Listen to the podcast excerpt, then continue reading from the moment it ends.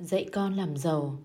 Tập 2 Sử dụng nguồn vốn để được thoải mái về tiền bạc. Quyển sách gồm 3 phần 18 chương. Phần 1 Kim Tứ Đổ Chương 1 Tại sao anh không kiếm lấy một công việc? Chương 2 Những con người khác nhau thuộc những nhóm người khác nhau. Chương 3 Tại sao mọi người chọn sự an toàn hơn là sự tự do? Chương 4 ba kiểu hệ thống kinh doanh. Chương 5, 7 cấp bậc đầu tư. Chương 6, con không thể thấy tiền bằng mắt con được. Phần 2, khai thác những gì tài giỏi nhất trong bạn. Chương 7, trở thành người bạn muốn. Chương 8, tôi làm giàu bằng cách nào. Chương 9, hãy là ngân hàng chứ đừng làm kẻ làm công cho ngân hàng. Phần 3, để thành công trong nhóm C và D. Chương 10 Bước những bước nhỏ. Bảy bước trên con đường sang bên phải của Kim Tứ Đổ Chương 11 Bước 1 Đã đến lúc lo chuyện của mình. Chương 12 Bước 2 Kiểm soát lưu lượng tiền mặt của mình. Chương 13 Bước 3 Phân biệt sự khác nhau giữa rủi ro và tính rủi ro. Chương 14 Bước 4. Xác định bạn muốn trở thành kiểu người đầu tư nào. Chương 15. Bước 5. Tìm hiểu người đỡ đầu. Chương 16. Bước 6. Biến sự thất vọng thành sức mạnh cho chính mình. Chương 17. Bước 7. Sức mạnh của niềm tin. Chương 18. Lời kết. Lời nói đầu. Bạn thuộc nhóm người nào? Nhóm ấy có đúng với bạn không? Bạn có tự do về tiền bạc không? Khi bạn đang phải vật lộn với tài chính trong cuộc đời mình, cuốn sách này hoàn toàn dành cho bạn. Nếu bạn muốn kiểm soát những gì bạn đang làm hôm nay, hầu như có thể thay đổi số phận và tiền bạc lận đận của mình. Cuốn sách này sẽ giúp cho bạn vạch được một lối thoát riêng cho mình. Trong xã hội có bốn nhóm người làm ra tiền bạc được thể hiện trong bảng sau đây. Nhóm L, nhóm người làm công ăn lương. Nhóm T, nhóm người làm tư. Nhóm C, nhóm chủ doanh nghiệp công ty, nhóm D, nhóm nhà đầu tư. Mỗi người trong chúng ta ít nhất cũng thuộc về một trong bốn nhóm đó. Vị trí tồn tại của chúng ta trong bốn nhóm người đó sẽ quyết định nguồn thu nhập đem lại cho chúng ta. Nhiều người dựa vào đồng lương lãnh được mỗi tháng và cho đó trở thành những người làm công ăn lương trong xã hội.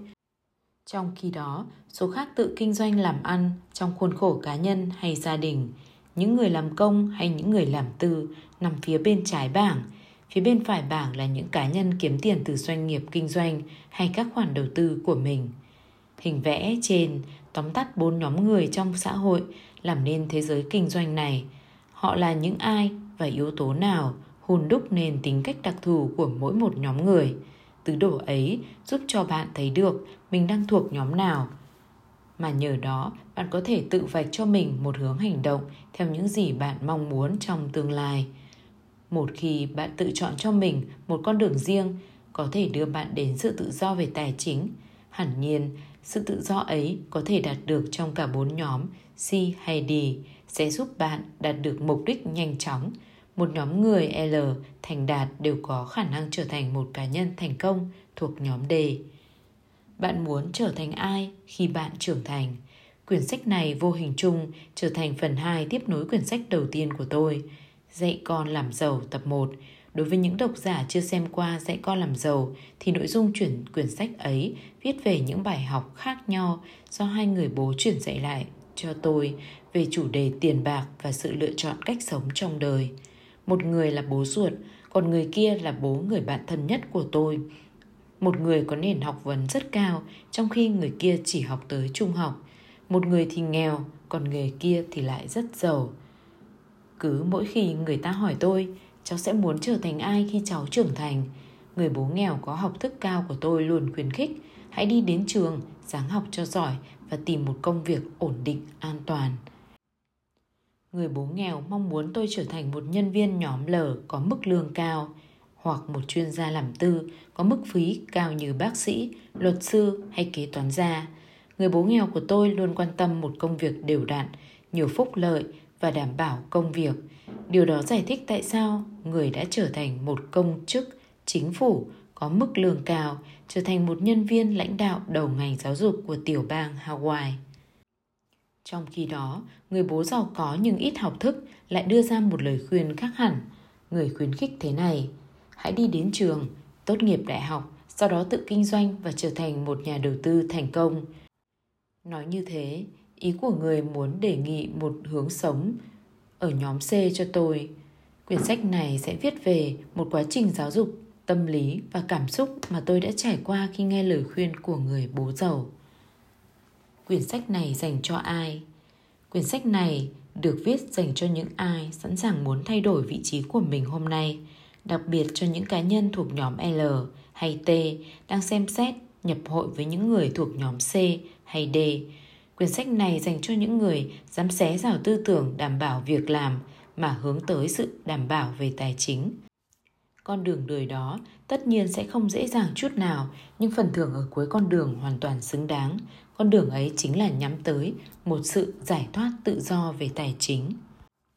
Lúc đó tôi còn 12 tuổi, người bố giàu đã kể cho tôi nghe một câu chuyện giản dị nhưng đã hướng dẫn tôi suốt trên con đường làm giàu và đạt tới sự tự do về tiền bạc. Câu chuyện đó phản ánh lối giải thích của người bố giàu về sự khác nhau giữa phía bên trái hình vẽ, tức là nhóm người L hay T, với bên phải gồm nhóm người C hay D. Câu chuyện như thế này. Ngày xưa ngày xưa có một ngôi làng nhỏ bé đáng yêu. Ngôi làng ấy là một chỗ thật tuyệt vời, nhưng tiếc thay lại gặp một vấn đề nghiêm trọng. Khi trời không mưa, làng chẳng có một ít nước nào. Nhằm giải quyết vấn đề dứt điểm, các già làng quyết định gọi thầu cung cấp nguồn nước hàng ngày cho dân làng. Có hai nhân vật đứng ra nhận thầu và các già làng đều nhận ký hợp đồng với cả hai. Các già làng cho rằng một sự cạnh tranh nho nhỏ giữa hai bên vừa có thể làm cho giá cả giảm xuống, lại vừa đảm bảo có đủ nước dự trữ cho làng. Người thứ nhất trong hai cá nhân đó tên là S, lập tức lên chợ mua hai thùng thiếc mạ kẽm và ngược xuôi chở nước từ hồ vào làng, cách đó khoảng một dặm. Với hai thùng nước đó, anh ta làm việc từ sáng sớm đến chiều tối và nhanh chóng kiếm ra tiền. S đổ nước trong thùng vào một cái bể chứa nước đúc bê tông to đùng trong làng. Cứ mỗi buổi sáng, anh ta là người thức dậy trước nhất để đảm bảo lượng nước đủ dùng cho cả làng. Công việc thật cực nhọc, nhưng anh ta cảm thấy rất hạnh phúc khi làm ra tiền và đã thắng một trong hai hợp đồng duy nhất của làng. Người nhận thầu thứ hai tên là Bill, biến mất đi một dạo, cả làng không hề nhìn thấy anh ta trong nhiều tháng và điều đó làm cho Ed rất sung sướng vì không có cạnh tranh nên kiếm được rất nhiều tiền. Thay vì đi mua hai thùng nước cạnh tranh với Ed, Bill phát thảo một kế hoạch kinh doanh, thành lập công ty, tìm kiếm thêm bốn đối tác đầu tư, thuê một giám đốc quán xuyến công việc và trở về với một nhóm thợ xây sau 6 tháng mất biệt. Trong vòng một năm, nhóm thợ của Bill hoàn tất công trình lắp đặt một đường ống dẫn bằng inox từ hồ vào thẳng trong làng. Vào buổi khai trương, Bill trịnh trọng tuyên bố nguồn nước cung cấp của mình sạch hơn của Ed. Trước đó, Bill đã nghe rất nhiều phàn nàn của dân làng về bụi cặn trong nguồn nước do Ed cung cấp. Bill còn tuyên bố sẽ cung cấp nước liên tục cho làng suốt 24 giờ mỗi ngày, 7 ngày một tuần. Trong khi đó, Ed chỉ cung cấp nước vào những ngày trong tuần mà thôi, bởi vì anh ta nghỉ làm vào cuối tuần.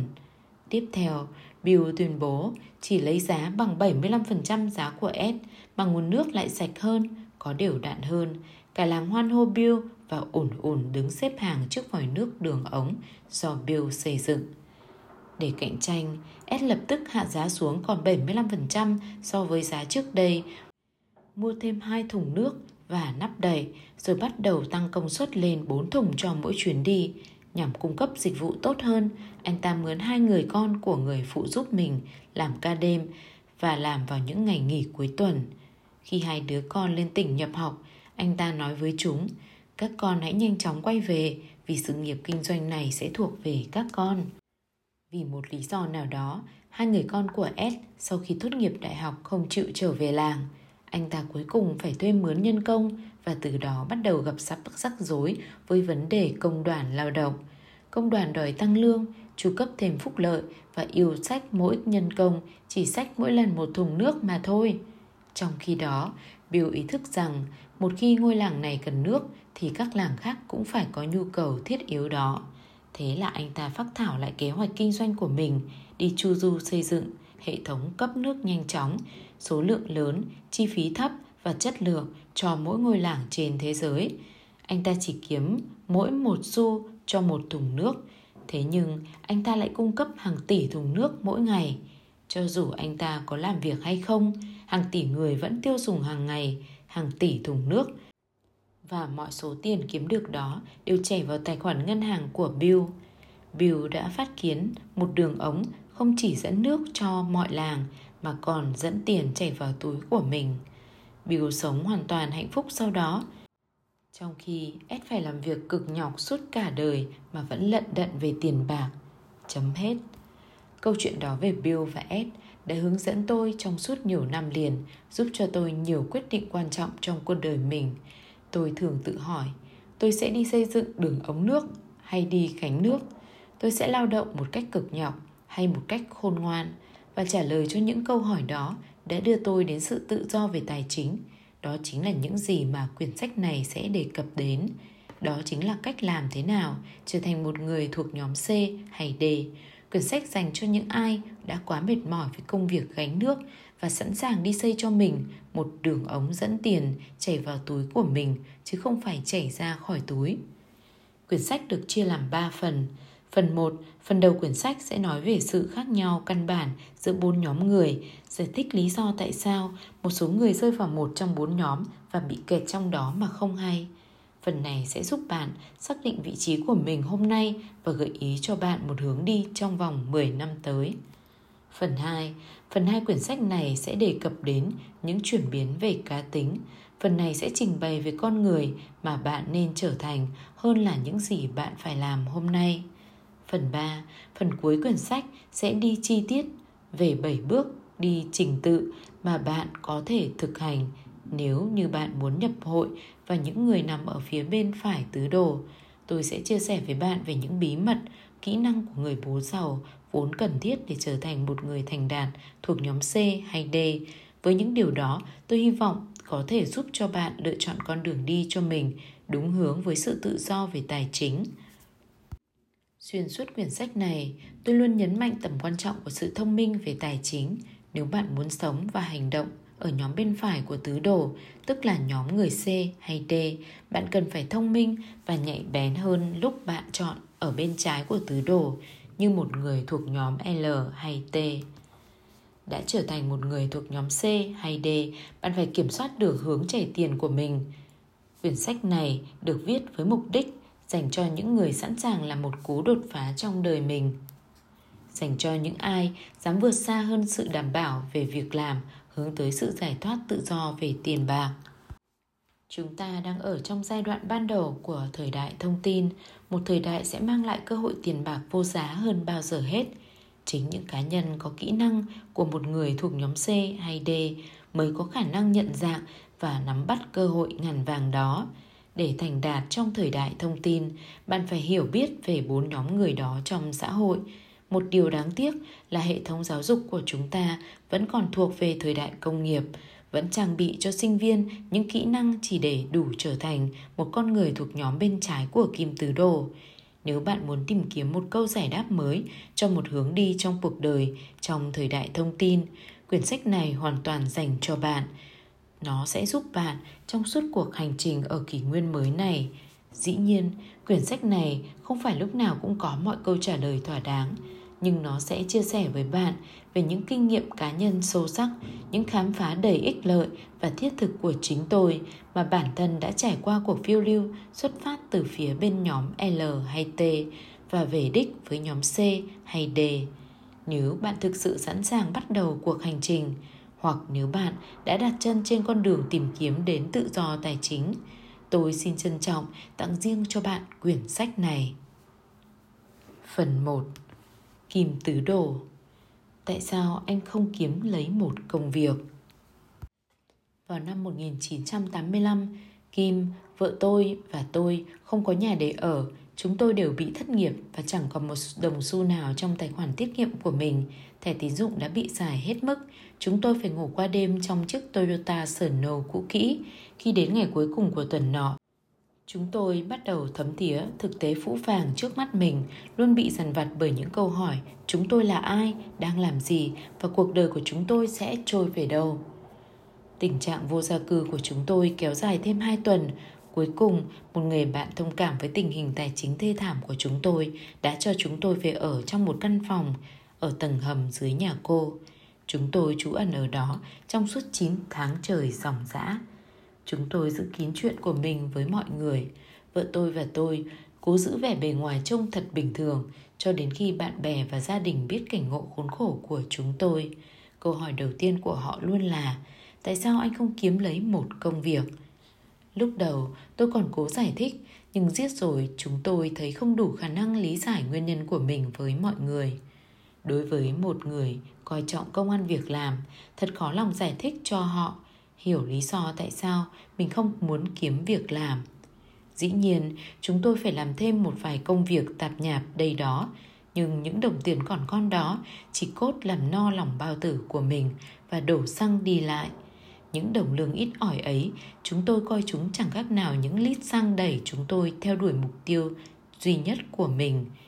Tôi phải thừa nhận rằng trong những tháng ngày đầy hoài nghi săn vặt đó, ý tưởng về một việc làm ổn định, an toàn với một đồng lương khấm khá thật hết sức cám dỗ với chúng tôi. Nhưng bởi vì sự đảm bảo việc làm không phải là những gì chúng tôi tìm kiếm, nên chúng tôi phải vật lộn hàng ngày trên bờ vực tiền bạc gian nan đó. Năm đó, năm 1985 là năm khốn khó nhất trong cuộc đời của chúng tôi và dai dẳng như cả thế kỷ. Người nào nói tiền bạc không quan trọng, chắc chắn người ấy chưa bao giờ nếm mùi không có tiền bạc trong một khoảng thời gian dài.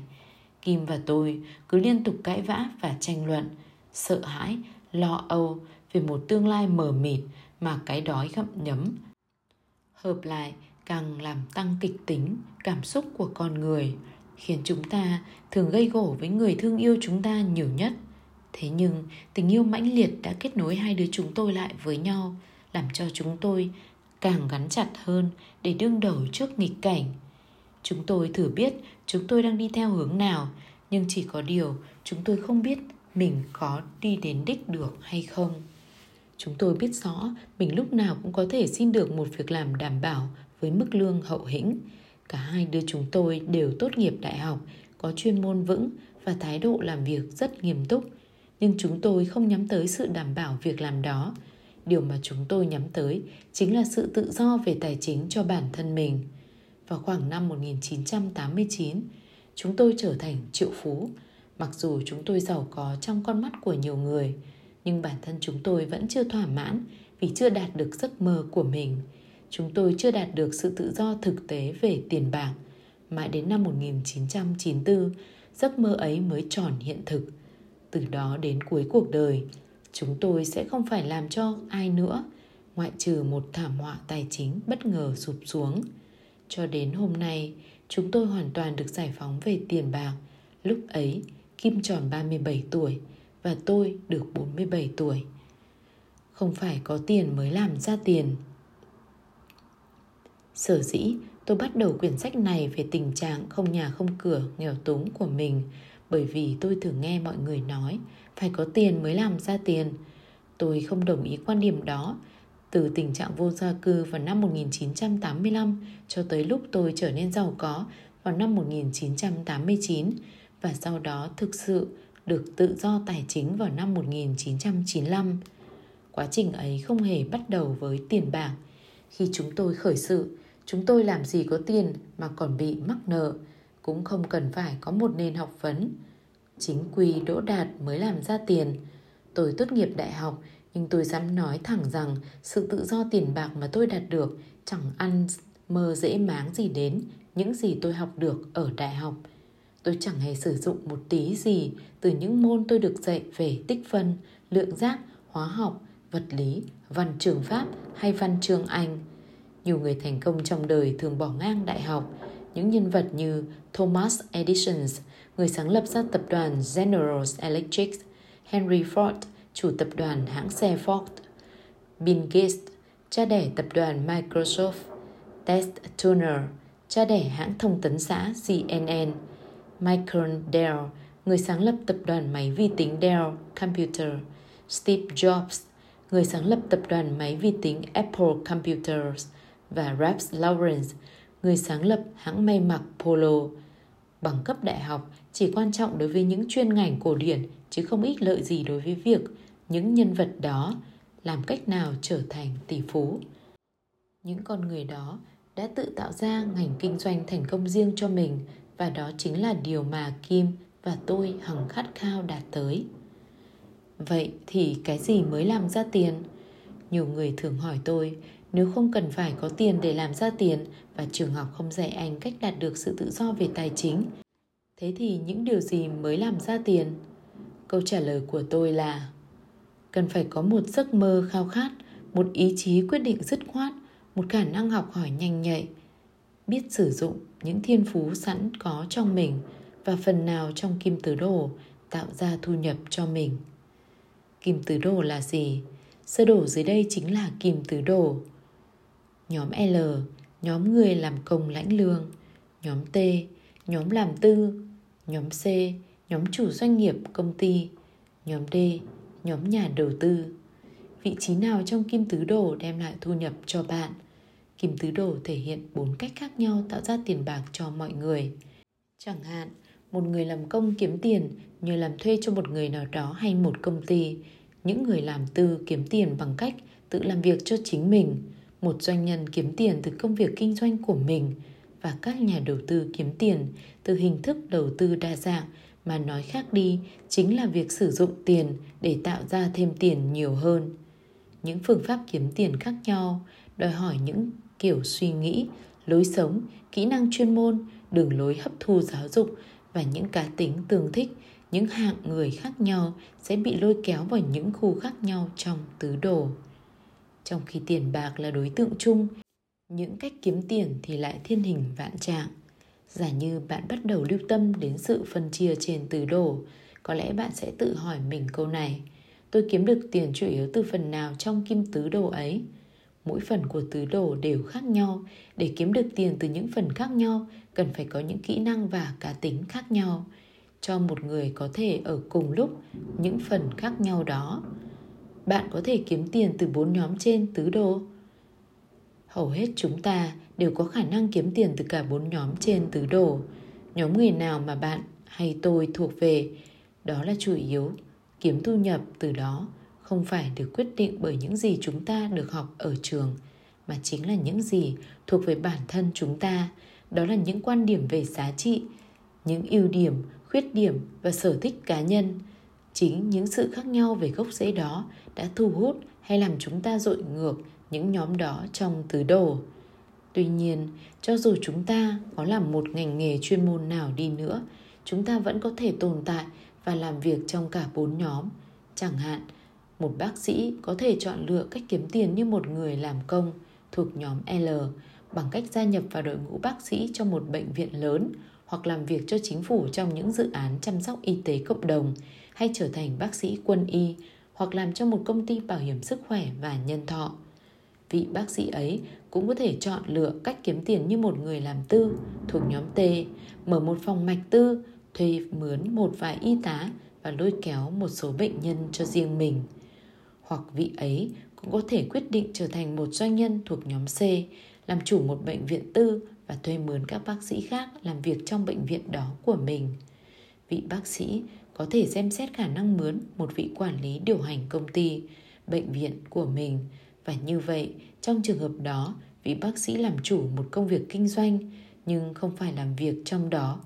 Vị bác sĩ cũng có thể quyết định làm chủ một nghề kinh doanh nào đó, chẳng liên quan gì đến ngành y, nhưng vẫn thực hành nghề y của mình ở một nơi nào đó. Trong trường hợp ấy, vị bác sĩ có thể tạo ra thu nhập vừa như người thuộc nhóm l, vừa như người thuộc nhóm c. Còn đối với nhóm d, vị bác sĩ có thể kiếm tiền bằng cách trở thành cổ đông hùn vốn vào một chuyện kinh doanh của người khác, hay bằng những công cụ đầu tư như thị trường chứng khoán thị trường trái phiếu thị trường bất động sản. Những từ quan trọng nhất chính là những từ kiếm tiền từ. Không phải ngành nghề chúng ta đang làm là quan trọng mà chính cách chúng ta kiếm tiền mới quan trọng hơn hết. Những phương cách khác nhau tạo ra thu nhập. Chính sự khác nhau gốc rễ về quan điểm giá trị, ưu điểm, khuyết điểm và sở thích mới ảnh hưởng chúng ta chọn lựa phương pháp tạo ra thu nhập từ nhóm nào. Nhiều người chỉ thích làm công, trong khi khối người khác lại rất ghét chuyện ấy. Người thì say mê làm chủ một công ty, nhưng lại không muốn điều hành nó. Nhưng cũng biết bao người vừa thích làm chủ công ty lại vừa thích tự quản lý điều hành công ty của mình. Nhiều người rất ưa thích công việc đầu tư, trong khi con mắt của nhiều người khác chỉ thấy nguy cơ bị mất tiền. Hầu hết chúng ta đều ít nhiều có hết những tính cách đó. Để có thể thành công trong bốn nhóm, thường đòi hỏi phải có sự định hướng thích nghi, những giá trị gốc rễ tương ứng trong con người chúng ta. Bạn có thể giàu hoặc nghèo ở cả bốn nhóm. Một điều không kém quan trọng cần lưu ý là chúng ta có thể giàu hay nghèo ở cả bốn nhóm. Trong mỗi nhóm, nhiều người có thể kiếm tiền được hàng triệu đô, nhưng cũng có vô số người bị khánh kiệt. Thuộc vào nhóm này hay nhóm khác không nhất thiết đảm bảo thành công về tài chính. Không phải bốn nhóm đều như nhau. Hiểu được những đặc thù của bốn nhóm trong tứ đồ, bạn sẽ nhận định được nhóm nào thích hợp nhất với bạn. Chẳng hạn, một trong nhiều lý do khiến tôi chủ yếu hành động như người C hay D là do những lợi thế về thuế. Đối với những người làm việc ở phần trên bên trái tứ đồ, có rất ít khả năng giảm thuế hợp pháp. Nhưng đối với phần bên phải của tứ đồ, khi làm việc tạo ra thu nhập thuộc nhóm người C hay D, tôi có thể kiếm tiền nhanh hơn và bắt đồng tiền đó làm việc cho tôi lâu hơn mà không phải trả thuế quá mức. Những cách kiếm tiền khác nhau Tứ đồ phân biệt rõ những cách khác nhau mà con người sử dụng để tạo ra tiền cho mình. Có những cách tạo ra tiền đầy ý thức trách nhiệm hơn là phải làm lụng vì nó. Hai người bố khác nhau và những quan điểm khác nhau về tiền bạc. Người bố có học thức cao của tôi có niềm tin sâu sắc cho rằng sự đam mê tiền bạc là tội lỗi. Việc kiếm lợi quá mức chỉ biểu hiện sự tham lam. Người đã rất ngượng nghịu khi báo chí đăng tải mức lương của người chỉ bởi vì người cảm thấy đã được trả lương quá mức trong khi những giáo viên khác đang làm việc cho người đang lãnh một đồng lương ít ỏi. Bố tôi là một người trung hậu, thực thà và cẩn mẫn, lúc nào cũng bảo vệ hết lòng cho quan điểm của mình tiền bạc không phải là vấn đề quan trọng đối với cuộc đời mình. Người bố có học thức cao nhưng nghèo của tôi luôn nói, ta không quan tâm đến tiền bạc, ta sẽ không bao giờ giàu, ta không đủ sức mua vật ấy, đầu tư là rủi ro, tiền không phải là mọi thứ. Tiền bạc hỗ trợ cho cuộc sống.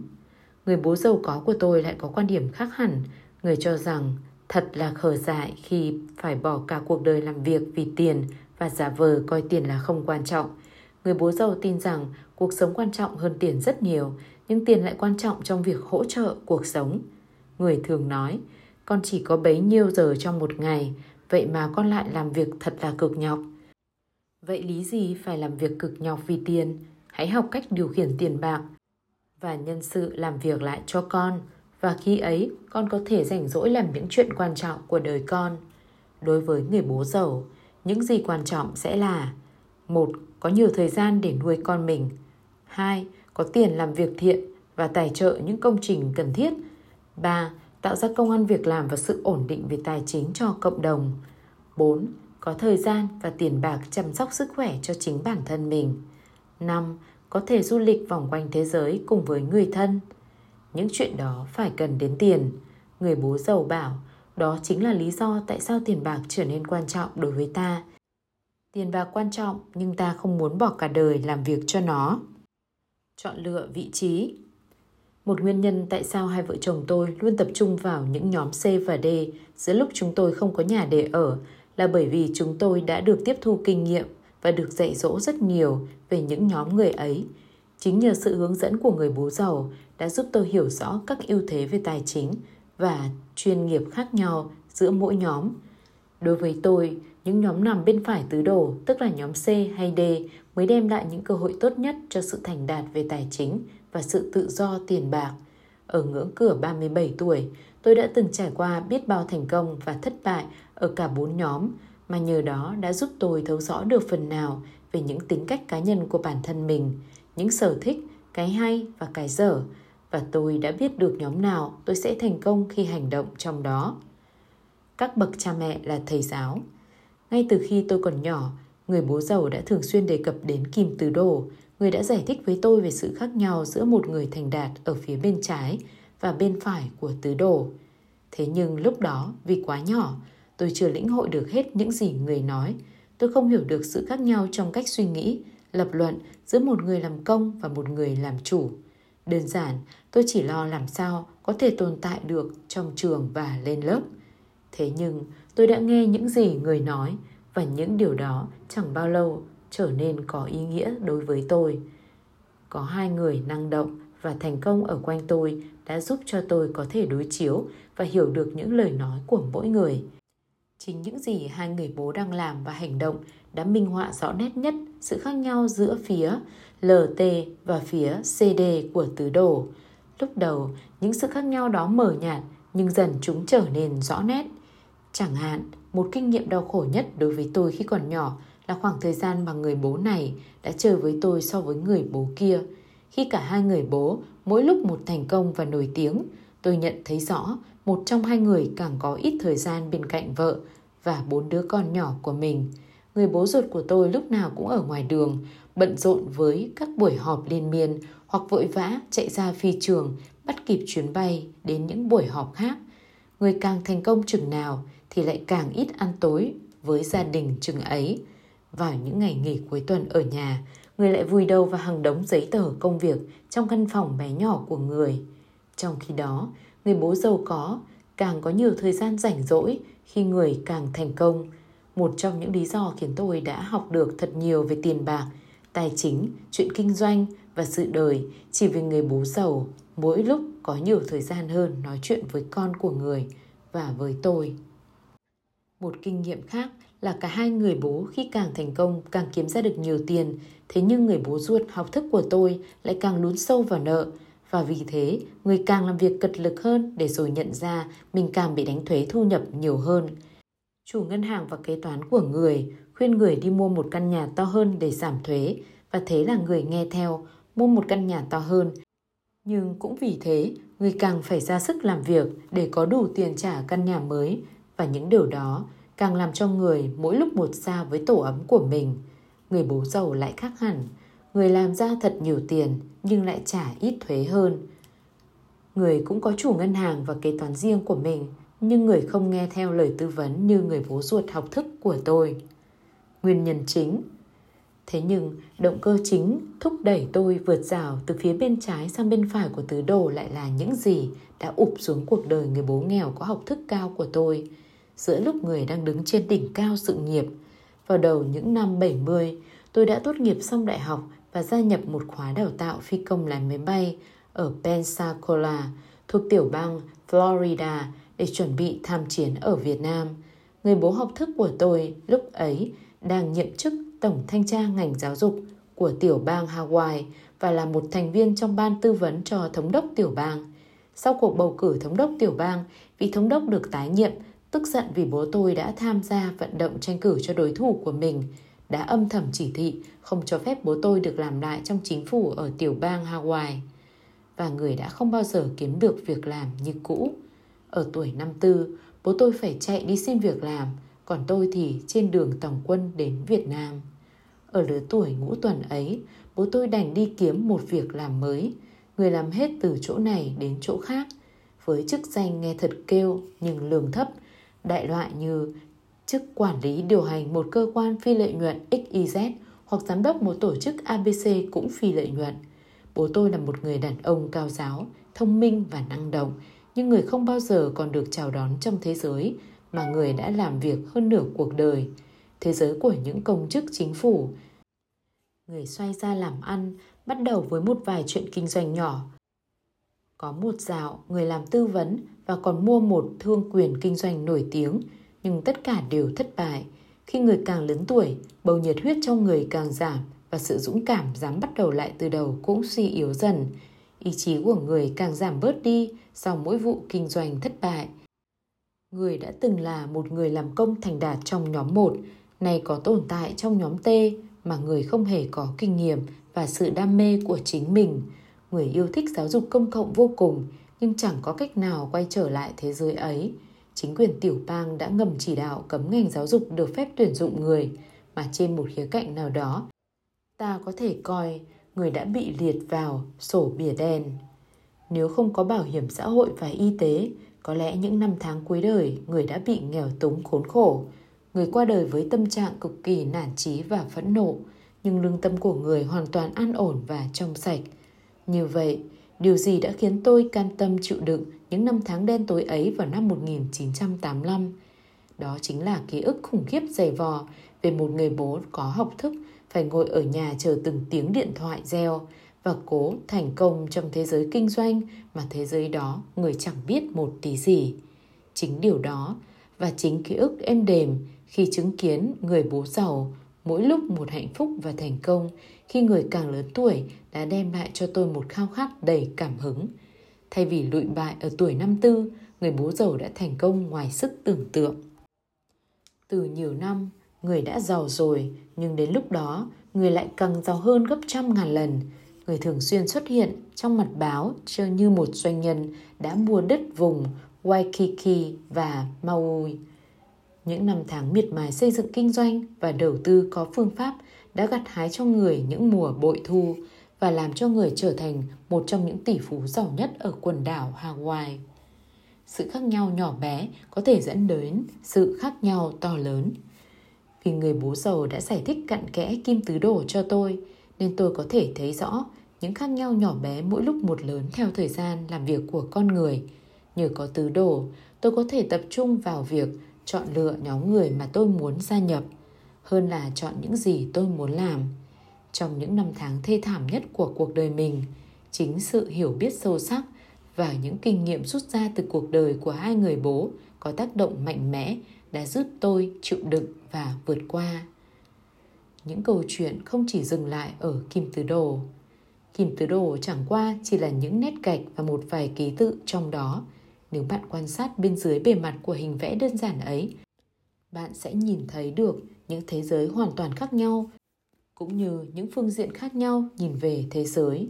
Khi một người nhìn xã hội bằng cặp mắt của cả nhóm bên trái lẫn bên phải tứ đồ, tôi có thể thú thật là thế giới sẽ rất khác nhau, tùy theo vị trí người ấy đang đứng và tồn tại trong xã hội.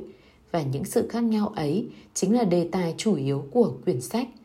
Sau khi đọc xong quyển sách này, sẽ có bạn muốn thay đổi ngay cách kiếm tiền của mình, nhưng cũng có bạn hoàn toàn hạnh phúc, tiếp tục thế đứng của mình trong xã hội. Bạn có thể chọn hành động cùng lúc trong nhiều nhóm, thậm chí cả bốn nhóm tất cả chúng ta đều rất khác nhau và một nhóm này không chắc quan trọng hay tốt hơn nhóm khác. Trên mỗi ngôi làng, thị tứ, thành phố hay mỗi quốc gia trên thế giới vẫn rất cần có mọi người hoạt động ở bốn nhóm nhằm đảm bảo sự ổn định về tài chính trong cộng đồng. Hơn thế nữa, khi chúng ta già đi và tích lũy nhiều kinh nghiệm khác nhau, sở thích của chúng ta cũng sẽ thay đổi. Chẳng hạn, tôi nhận thấy nhiều thanh niên thiếu nữ sau khi ra trường thường hài lòng khi kiếm được một việc làm. Thế nhưng sau một vài năm, nhiều người trong số ấy sẽ không còn hứng thú leo từng bậc thang chức vị trong công sở hoặc hết đam mê với lĩnh vực kinh doanh mà mình đang hoạt động. Những thay đổi về tuổi tác và kinh nghiệm thường khiến một người đi tìm những cái đích mới để phát triển, được thách thức, kiếm nhiều tiền hơn và nhiều hạnh phúc cá nhân hơn Tôi hy vọng với quyển sách này sẽ có thể đem lại cho bạn một vài đột phá trong tư duy và ý tưởng để đạt được những mục tiêu đó. Nói tóm lại, quyển sách này không viết về chuyện vô gia cư mà là chuyện tìm kiếm một ngôi nhà trú ẩn, một ngôi nhà trong một nhóm hay cả bốn nhóm người của xã hội. Hết chương 1